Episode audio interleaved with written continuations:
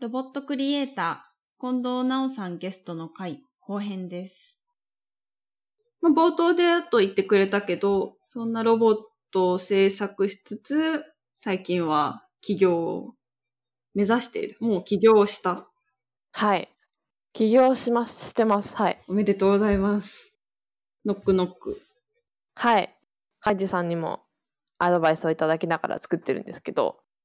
私の作ってるのはモバイルアプリがメインのサービスなんですが、人と会うときに使うグループチャットをメインに据えたミートアップアプリを作っています。で、そのミートアップアプリの特徴は、イベントごとに名前が変えられて、来てる人と ディーエム したりとか、友達になったりできないっていうところが特徴です。あの、外部のデザイナーの人にこう依頼をすると、プロダクトを作り始めの時ってとにかく変更がたくさん起きるから、はい。ね、フルタイムでデザイナーを雇わない限り、それって結構対応するのが大変だから、なおちゃん自身で今デザインをやっていて。そうですね。ただメンターというか、デザインについて相談したいというのを、なおちゃんから声かけていただいて今。あの、私は手を動かしてないんですけど、週一でなおちゃんが作ったものだったりとか、なおちゃんのデザインに関する質問に答えるという、なんかデザインレビューみたいなことを今二人でやっています。はい。とっても助かってます。起業して自分で自らデザインをする、その姿勢がいいなというか、それこそ今ってデザイナーの人に仕事を依頼するプラットフォームとかもいっぱいあって、依頼すること自体は簡単になったとは思うんだけど、はい、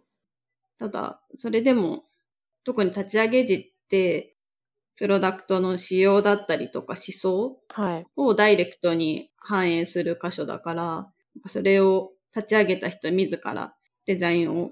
やっているっていうのはすごくいいなって思った。なんかそれで応援したいなと思ってレビューのお手伝いをしてるんだけど。そうですね。今回のプロダクトのメインがモバイルアプリでこうがっつりこうデザインが大事なプロダクトで、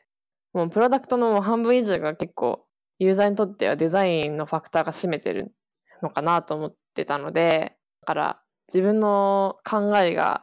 そのまま反映されてほしいというか、うん、多分自分がもし誰か他の人に全部お願いしてやってくださいっていう風にしたら、結構腹打ちしないアプリができるままリリースすることになっちゃうんじゃないかなっていうところもあって、うんで、しかもこのアプリ自体が エスエヌエス っぽいんだけど、こう友達になれなかったりとか、自分の名前が毎回変わったりとか、そういうちょっと違う機能があるので、うん、その辺は全部最初は自分でやった方が自分がやりたい思想と合致するアプリになるかなと思ってやってます。で、今日なんだけど、多分私のこのポッドキャストを聞いてくれてる人はデザイナーの人が多いかなと思っていて、で、そうした時に今までなおちゃんとやったデザインレビュー自体がすごく面白いトピックがたくさんあったなと思って、うん、今日はその辺を今までどんなことを話したかっていうのをちょっと思い出しつつ喋れたらなと思ってます。はい。一番最初になおちゃんから質問を受けたのが、エンジニアの人にデザインを渡すときに Figma でどういうふうに整理をしたらいいですかっていうのを確か一番最初くらいに質問でもらって、はい。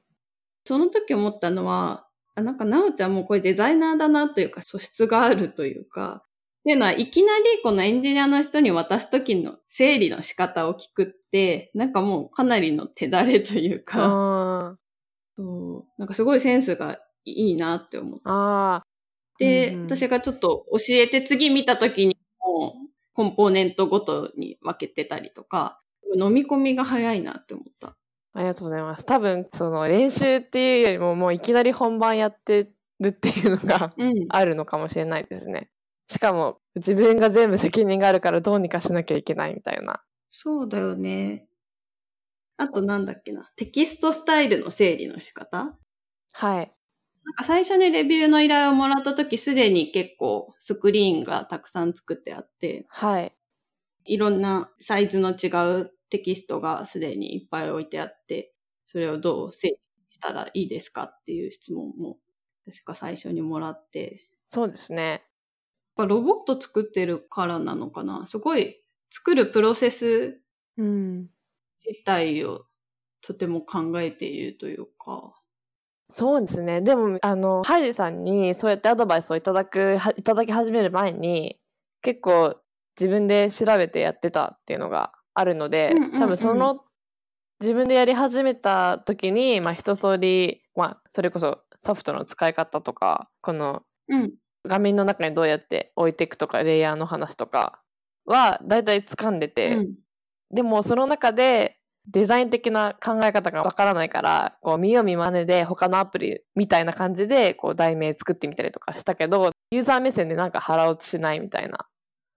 ところがあってでそこのモヤモヤが何なのかが分かんなくてそれでこう、うん、ハイリさんのデザイナーの目で見てもらうっていうような感じですね。なるほどね。確かにそうだよね。なんかソフトウェアというかツールとしての使い方はもちろん検索したら出てくるんだけど、うん、これがじゃあ実際に仕事の現場でどういうふうに運用してたりとかどうやってじゃあテキスト一つとってもサイズを決めてるんだみたいなその決定の仕方って確かにネットで探してもそんなに出てこないっていうか、うん、まあ出てくるだろうけどピンポイントで確かにそういうのって探すの難しいかもしれないね。そうですね。特にあとマージンの話とかを最初の方に聞いたと思うんですけど、うん、そもそもその例自体も検索ワードからもよくわかんなくて、あー確かに、うんうんうん、なんかこの幅が変、自分の中での疑問としてはここの幅が狭すぎる気もするし、うんうん、真ん中にあると気持ち悪い感じもするみたいな。あでそれを、まあ、ミーティングだとハイジさんにそのまま伝えればこのマージンっていうのは基本的にはちとじゅうろくととかあって、うん、とかいう話をしてくれたじゃないですか。そっかそっか、もやもやした状態のまま私に伝えたら、はい、答えが返ってくると。そうそうですね。そうね、そのマージンの話でいくと、そうそう教えたのは、基本的にはちの倍数が使われることが多くて、それはなぜかっていうと、一般的なスクリーンのサイズははちで割り切れるからというのと、いってんご 倍の解像度の時とかにハーフピクセルにならない、偶数になるからなんですけど、で、画面の左右の余白の話でいくと、iOS のアプリだとじゅうろくピクセルが使われていることが多くて、私一度いろんなアプリのマージンを調べたことがあって、例えば Airbnb だとにじゅうよんピクセル左右に余白が取られていて、ちょっとデザインに余裕を持たせたいと白をちょっと多めにするためににじゅうよん使っているアプリもあったりとか、と、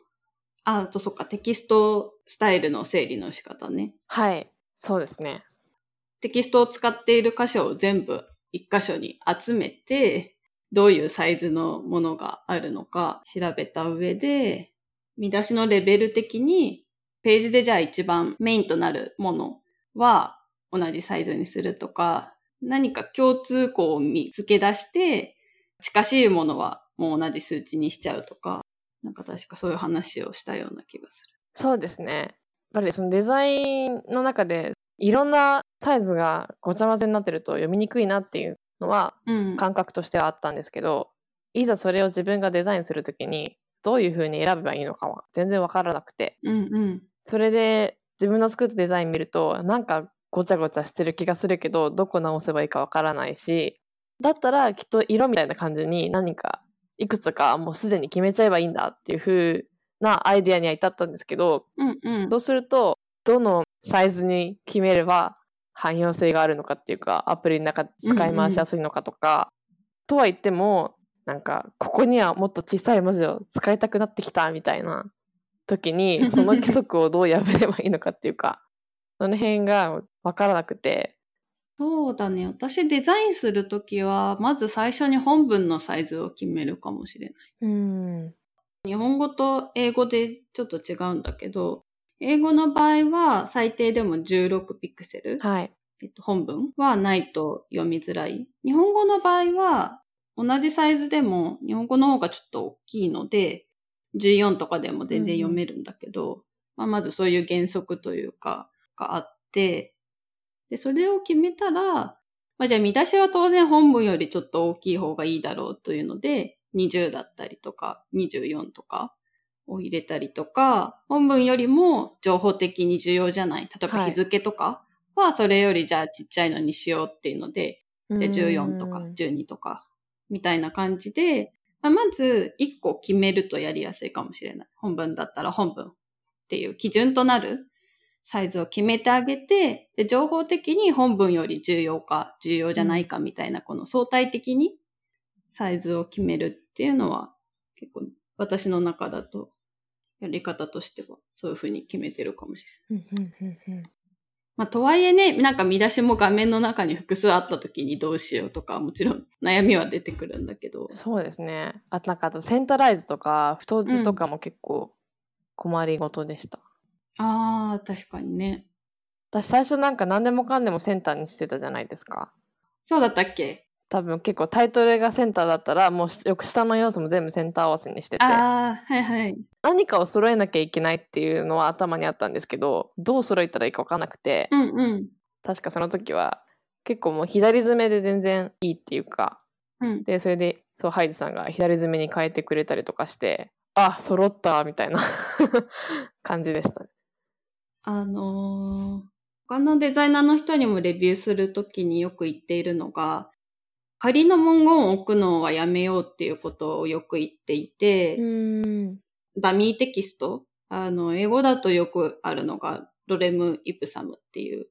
よく使われるダミーテキストがあるんだけど、でなぜそれを置かない方がいいのかっていうと、さっきのセンタリングするかどうかって文字の長さにこうよって変わることが多くて、うーん、で多分確かなおちゃんのデザインレビューでセンタリングしない方がいいって言ったのは、結構タイトルが長い、うーん、ノックノックの場合だとイベントのタイトルなんだけど、だいたいどのイベント名も結構に行にわたってることが多くて、うんうん、でセンタリングの場合はなんかいち行で収まる範囲の短い文字だとセンタリングした時にもバチッとはまるんだけど、これが常にに行とか結構長くなると読みづらくなってしまう、センタリングしてやると。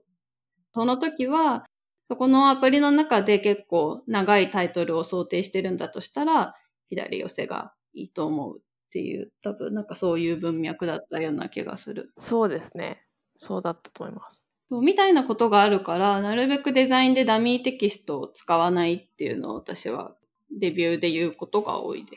す。なるほど。あとは見出しの場合だと、見出しってこの段落にはこういう内容を置きますとか、この画面ではこういう話をしますっていうある種宣言だったりするから、そこがダミーテキストになっちゃってると、この画面で言いたいことって何なんだっけっていうのがとてもぼやけてしまうから、うーん、うん、なるべくリアルなデータがあるときはもうそれを使った方がいいし、まあ、立ち上げ時だとそれはないかもしれないけど、まあでもね、なおちゃんも結構ノックノックはきっとこういうイベントに使ってもらえる、使ってもらいたいっていうのを想定してタイトル書いてあったと思うので、はい、なんかそれはすごくいいなって思った。うんうんうんうん。そうですね。確かに。私がタイトルとかユースケースとかを中に書いてて、でそれに対してなんかこういうユースケースだったらこういうデザインの方がいいんじゃないかとか、そういうアドバイスもいただきましたよね。うん、ああ、そうだね。うんうんうん。なんか何がいいデザインかっていう時に個人的に思うのは、まずその画面で達成したいとか、そのアプリで達成したいゴールは何かっていうのがあった上で、それに対してちゃんと答えられているかどうかっていうことが大事だと思ってっていて、うん、だからなんか中身がない状態で見た目的に綺麗なまとまったものは作れるだろうけど、いいデザインかどうかの判断ってできないなと個人的には思う。うん、そうですね。なんか私もそこをアイジさんと話していて、私が目指してるところとか、こうこのアプリが使われたらこうなってほしいみたいなところをうまく自分も分かってないといけないし、うん、アドバイスしてくれる人にも分かってもらわないと、よくありがちな他のイベントアプリっぽくなっちゃうとか、例えば、うんうんうん、その自分のこだわりたいところとかをこう分かってないとユニークなアプリにならないなっていうのは思いました。うん、そうだね。参考例でそう私がイベントブライトを出して、イベント主催者側がタイトル画像を登録するっていう項目があったら、私だったらデザインをちゃんとしてタイトル画像を登録したくなるから、その上にオーバーレイで文字を載せられるのは嫌だみたいな話をしたんだけど、うんうん、でも、なおちゃんがこのノックノックで達成したいことを聞いてみたら、逆にそういう画像を作らなくても気軽に友達を例えば家に呼ぶようなちょっとしたパーティーってそんな画像とかってわざわざ作らないから、むしろ画像を作るっていうことに注力しなくても気軽にイベントが作れるようにしたいってなおちゃんがこう言ってくれて、だったらなんか画像のエリアをちゃんと確保するよりかはヘッダー部分に置いてあって、うん、黒いグラデーションを置いてその上にイベントのタイトルを置くだけで成立するっていうデザインもいいと思うみたいな、そう確かそういう話をして、はい、そうですね。だから私自身もその質問をしたときはイベントのページのその見せ方について悩んでて、うん、大きめの画像の上になんかグラデーションかけてで白字でタイトルを入れてたんですけど、うん、自分としてもなんか読みにくいなみたいなところがあって、確か質問をして、それで画像見えた方がいいんじゃないかとか、あと文字も画像に被ってるんじゃなくて外に出た方が見やすいんじゃないみたいなことをいろいろアドバイスをもらって、そのアドバイスのミーティングが終わった後にちょっと私がいろいろ考えてみて、それで結局確かに画像の上に文字を載せると普通に読みにくいなと思ったんで出したんですけど、うんでも画像が大きいとそのデザインをちゃんと作んなきゃいけないっていうプレッシャーがあるから、うん、この画像よりも文字を目立たせるために画像の幅を狭くしようみたいな感じに変えました。うんうん、あとはなんか直近のレビューで面白いなと思った質問が、確認アラート、コンファメーションの見出しに相当する部分はメッセージでいいのかっていう質問をなおちゃんからもらって、あのよく削除するとか押した時に出てくるアラートの画面って、まあ、大体見出しと消しますかみたいな本文とキャンセル OK みたいなのが出てくると思うんだけど、見出しはどうしたらいいですかみたいなが、そうですね、これもなんかアラートを出した方が楽だなみたいなの思ってて、で実際にアラートの iOS の表示の素材から引っ張ってきたら、うん、えなんかタイトルあるって思って、あれだよね、なおちゃん的には消しますかっていうことだけ書きたいのに見出し部分があるみたいなことだよね。そうですそうですこの見出しどうすればいいんだって思って、そのコンファメーション自体が ディーブイ イベント、このイベントから抜けるっていうアクションを起こした時に出てくる確認画面だったので、はい、まずおすすめしたのはタイトル部分にボタンと同じラベルを出す ディーブイ イベントっていうのを表示してあげる。その上で逆に本文の方には本当に抜けますかみたいな確認の言葉にしてあげたりとか、あとはなんかもしその抜けた時に起きうることを例えば書くこともできて、抜けたらあなたのメッセージは全部消えますとか、アクションをすることによって何が起きるのかっていうのをもうちょっと本文では丁寧に書いてあげたり、うんっていう話をそう確かして、はいですね。あとあの OK じゃなくてリーブにするとか、そうボタンもキャンセル OK だとこう何に対しての OK なのかはまた見出しを読まないといけなくなってしまうから、そうじゃなくてユーザーのアクションに即したもの OK の代わりに、このケースだったらリーブとかリーブザイベントみたいなものにしてあげる。いやもうこのやってる時にはめっちゃ ユーエックス って思いましたそうあもちろん丁寧に本文も書いてあげるんだけど、とはいえそもそも人は本文を読まなかったりとか、うんうんまあ、ボタンだけ見る人もいるから、そうまさに私がボタンだけ見てるなって思ったことに気づきましたね、その時に。この辺はなんかいい記事があって、デザイニングコンファメーションっていうタイトルで、ミディアムにまさにそういう確認ダイアログのケースについていろいろ、これはいい、これはダメっていうのを紹介している記事があって。あとなんかあったっけ？これなんか難しいね、音声で私たちが普段やってるレビューを説明するの。そうですね。そう、いつもハイティさんとは Figma を見ながらやっていて。で、Figma だとこうカーソルの場所が出てきたりとか、その人が今見てる画面を追従することができるので、うん、こうあれそれこれみたいなので全部話が通じるからすごく楽なんですよね。ね。そうそうそう。ふたりでZoom っていうビデオチャットのサービスを使ってつなぎつつ、それで音声でやり取りしつつ、お互いに Figma の画面を見て、お互いのカーソルをこう追いながら、うん、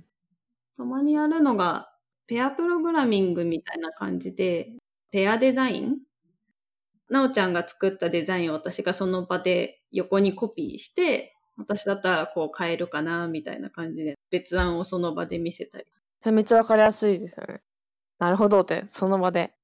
なります。そうね。なんか私これ会社でのレビューでも結構そういうやり方をしてるんだけど、口頭でもちろんうまくわかりやすく私が説明できるのが一番理想的なのかもしれないけど、ただ細かい部分だとなんか言うより見せた方が早いなって思う瞬間も多々あって、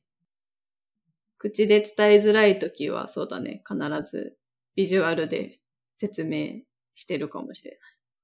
そうですね。ここ揃えた方がいいとか、それこそこっち右がいいとか左がいいとかいうのもやってもらえれば、あ、なるほどねってなるけど、うん、口だけだと想像しづらいです。そうだね。想像しづらいし、なんでいいのかも分かんなかったですよね。なんでこれ右がいいんですかみたいなのも、口頭だけだとイメージしづらいけど、はい、その場で見比べてみると、あ、確かにみたいな、国落ち感が見てる方もあったりするよね。うんうん、そうですね。あとその話で言うと、まあこの前ですけど、セッティングのところで、うん、ログイン前、ログイン後みたいなところで ユーアイ 変えるっていうの部分も結構自分はなるほどってなりました。ああ、そうだね。そうそう。なんか、あの、よく設定画面で、一番下の方にサインアウト、ログアウトするっていうボタンがあると思うんだけど、なんかそれに対応する感じで一番下にログインするっていうラベルが、なおちゃんの最初のデザインだと置いてあったんだけど、対応させるのって、ログインとログアウトを対応させるというよりも、まず、ログイン前、ログイン後でどう変わるのかっていう、ことにフォーカスした方がいいよっていう話をして、で、そうしたときに、ログインしてるかしてないかっていうステータス自体は一番下というよりかはもうまずセッティングの一番上で伝えた方がいいっていう話をして、で、そうすると、ログイン前はそこに登録してイベントを作ろうみたいなメッセージとともにログインボタンが置いてあって、で、それが、ログインするとユーザーの名前とか アイディー が出てくる。そこの二軸で考えた方がいいんじゃないっていう話をして。そうですね。口で伝えるのが難しいんですけど、言葉だけ聞くとログインするとログアウトするっていうことを切り替わるものとしておきたくなるんだけど、なんかそれよりかは、そのユーザーの状態でデザインがどう変わるかっていうのを先に決めた方がいいよっていうアドバイスをしました。うん、ちょっとこれも口頭で今ポッドキャストを聞いてる人たちに伝わってるのがちょっとやや不安ではあるんですが、まあでも反応があったらダミーでデザイン作ってこういうことっていうちょっと補足記事を書いてもいいかもしれない。うん、そうそうですね。記事だと前後みたいなの分かって、それこそビジュアル的に分かりやすそう。うん。なおちゃんから来る質問って毎回面白いのが多くて、っていうのは多分私が普段いろいろ作ってる中で当たり前すぎて自分の中で気にも留めてないことがなんかデザインを初めて作る人にとってはわからないことだったりするっていうことに気づけて、うん、なのでそうだね、デザインレビューは別途記事にするのも面白そうだなと思ってます。そうですね。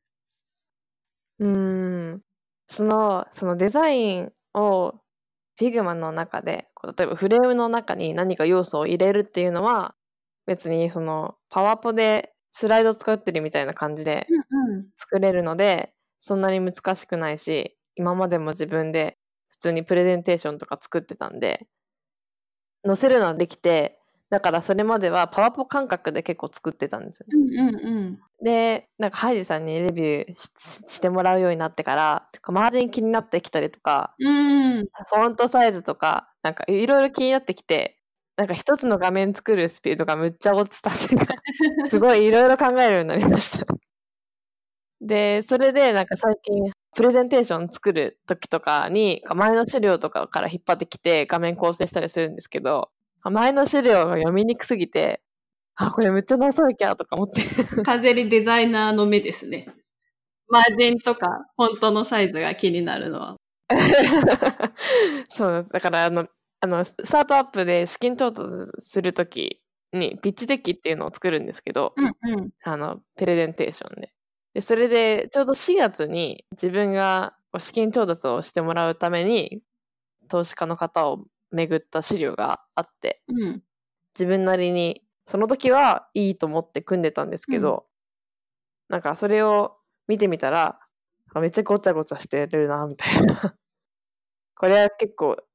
作り直さないと見にくいなっていう風に今思ってるとこです。そうだね。あ、でもそのさっきの作るのに時間がかかるようになってしまったっていうのはデザイナーでもそれはあって、うん、で画面をデザインするときによくこっちだとローファイ、ハイファイっていうんだけど、まずは低解像度というかワイヤーフレーム、この画面の中にどういう要素があるのかみたいなものだけを最初に作って、それはなおちゃんがさっき言ってたパワポで作るのとまあ、同じような感じのものを最初にやると。で、その画面にこういう内容を置くぞっていうのが決まってから、ハイファイと言われるもっとビジュアルにフォーカスして、綺麗に整えるっていう作業を、実際のデザイナーの現場でもやるんですね。それはなぜかっていうと、どんなに慣れてるデザイナーでもやっぱそのハイファイっていうか見た目に気にしだすと、まあ、ある程度ちょっと時間はかかるので、はい、様子を決めるフェーズと見た目をどんどん整えるフェーズを分けてることが多い。うーん。で、あと綺麗に作ったものって壊しづらいというか直しづらいので、最初にどんどん書き換わる前提のローファイって言われるデザインを先にたくさん、はい、その時はあの色とかも考慮しだすと時間がかかるから、ローファイを作るときって、もうモノクロ、黒と白と灰色しか使わない。うんうん、もう中身にフォーカスするっていうフェーズを設けることが多いです。デザイナーもあんまり余白とか、文字のサイズがいちピクセルちょっと大きいみたいな、なんかもうそんな細かいことは一切気にせず、内容をどんどん書き換えていく。なるほど。それ、それ最近私苦肉の策でやってたかもしれない。あ、本当に？うんうん。あのそれこそ私のコーファウンダーが シーティーオー でいるんですけど、その人と、まあ、話すときにエンジニア的にこの設計するためにページの中に何の要素があるかだけを先に知りたいって言われて、そうね。それでとりあえず必要だと思われるページを全部作って、そこに必要だと思われるなんかボタンだったりとかテキストとかだよね。はい、テキストを超適当に組んだのを渡してサーバー設計やってました。なんかね、エンジニアの人がまず最初に気にするの、どういうデータを扱うべきか、どういうデータが起きうるのかっていうのを、うん、彼らは最初に設計したいと思うので、そうだね。で、エンジニアの人がそれで作業している間に、今度デザイナーは見た目に注力して作業をすることができるので、うん、作業の区切り方的にもそれは正しいというか、はい、苦肉の策って言ってたけど、めっちゃ正しいやり方というかそうですね、正しかったですね、うん、よかったです。そうだからなんだろうね、なんかセンスがあるなというか、なんだろううん、うまいなって思う。うん、ありがとうございます。でも や, やっぱりその本番環境っていうか、その今の話もエンジニアに言われないと気づかないんで、そういう実際に起こるやり取りが今起こってるから、そういう質問とか、まあ、ある種こうちょっと考えて他のやり方でやってみるみたいなところがガンガンできてるのかもしれない。そうだね。架空の何かでデザインするって難しいよ。うん、私もなんか大体先に作りたいものがあって、なんかそれをするにはどうしたらいいんだっていう過程でいろいろ勉強したり覚えることが多いかな。うん、作りたいものがなくて先になんかソフトの使い方だけ覚えるみたいなのは私はできないかも。なんか飽きちゃう。うん、実際のプロダクトを作るっていう過程でなおちゃんが覚えていっているのはすごくいいなというか、めっちゃなんか分かるプロセスって思った。デザインをなんか今までも何回か普通にこう 許, 許容じゃないですけど、なんか勉強しようと思ったことあるんですけど、うん、なんかそうやってこうツールの、それこそツールの使い方とか、こういうふうにデザインしましょうみたいなのを、かまあその時はなんかビデオチュートリアルとか見てたんですけど、こう受け取って自分でちょっとその通りにチュートリアルの通りにやってみるっていうのよりも、今みたいに今いっしゅうかんに一遍やっていただいてるんですけど、こういっしゅうかんの中で自分がまあゴニョゴニョ頑張って作ったものに対してこうアドバイスもらうっていう方がすごい学びが多いですね。うんうんうん。だし、こうそれこそ飲み込みも早いと思います。そうだよね。だって目の前にね、解決しなきゃいけない問題が転がってるんだもんね。チュートリアルっていうかもうね、実践でやんなきゃっていう状態だもん。はい。はい。これはなんかいつリリースするとかっていうのは決まってるんですか？今のスケジュールだとはちがつまつぐらいには Apple Store に登録したいと思っていて、うん、なのでそしたらそこに行ったら多分日本でもダウンロードできるとは思います。 iOS ですけど。で、おそらくしちがつまつぐらいに大規模なテストを予定していて、でその時にはまあ、今考えてるのは、まあ、あの個別の ユーアールエル をお送りして、そこから誰でもダウンロードできるみたいな風に思ってるので、その時点で興味がある方はしちがつまつに多分バグがたくさんあるバージョンを使っていただけるかもしれません。はい。じゃあちょっと乞うご期待ということで。乞うご期待。あと、そうだ、ちょっと冒頭で言い忘れちゃったことがあって、ちなみにこのポッドキャストなんですが、今Zencastrというツールで収録をしています。うん、あのこれはブラウザベースのポッドキャスト収録専用のサービスなんですけど、会社のポッドキャストを収録している人にいろいろ質問したときにおすすめされたツールで、今日初めてこのツールを通して収録しているので、音質だったりとかうまくいくのか、今の段階だとわからないんですけど、ちょっと編集するのが楽しみです。うん。なんかこれめちゃくちゃ面白くて、ブラウザベースで収録ごとにイベントというかを立てて、で、主催者が先にページを作って、あとはその ユーアールエル をゲストにシェアするだけで、ゲストはあとはマイクとヘッドフォンだけ用意したら、特にスカイプだったりとか他のツールの準備は必要なく収録に参加できるっていう。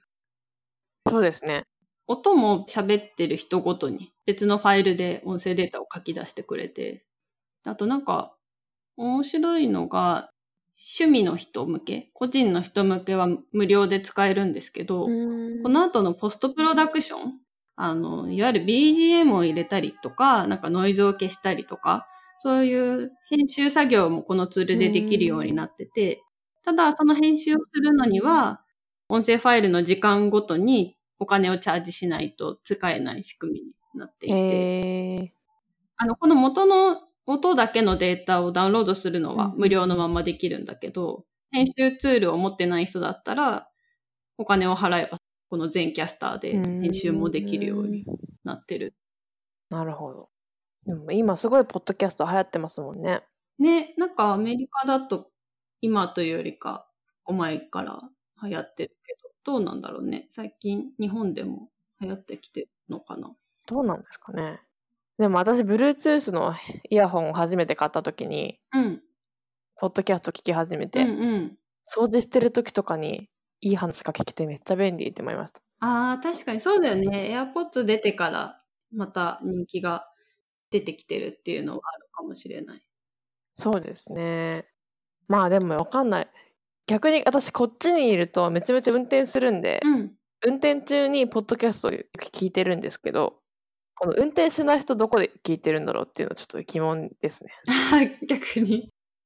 なんかそう、前にプロジェクトでこっちにあるラフリーっていうコメディに特化したストリーミングアプリがあって、それのデザイン改善を手伝ったことがあるんだけど、その時のリサーチでアメリカの人だと通勤時間が長い、はい、さんじゅっぷんとかいちじかんとか車で通勤することが多いから、ポッドキャストが流行ってるのはそういう時間帯に音声を聞くっていうのが流行ってるっていうのはリサーチで調べたことがある。ハイジさん逆にどこで聞いてるのかなっていつも思ってるんですけど。そうね、私車乗らないからね。はい。え、だってあのあ歩いてる時とか、うん、歩いてる時か電車とか乗ってたら携帯見れるじゃないですか、うん、だから別にポッドキャスト聞かなくても、あ、そういうこと、ブログ読んだりとかニュース読めばいいじゃんってことか。はい、そうだね。会社は徒歩で出勤しているので、しかもじゅうごふんくらい歩いているので、はい、だからポッドキャスト全編聞くのは難しいんだけど、結構触りの方だけ歩きながら聞いて、で会社着いてからその続きを聞くみたいなことをやってるかな。ああ、なるほど。まあ、あとは家にいるときだよね。そうですね、うん、家でやってるとき、掃除してるとき、うんは聞いてます、ね、うんうんうん、体が単純作業 し, してるんだけど体が取られてるから、うん、なんか本読んだり携帯撮影できない、うんうんうん、時に耳だけ聞いてるみたいな。そうだね。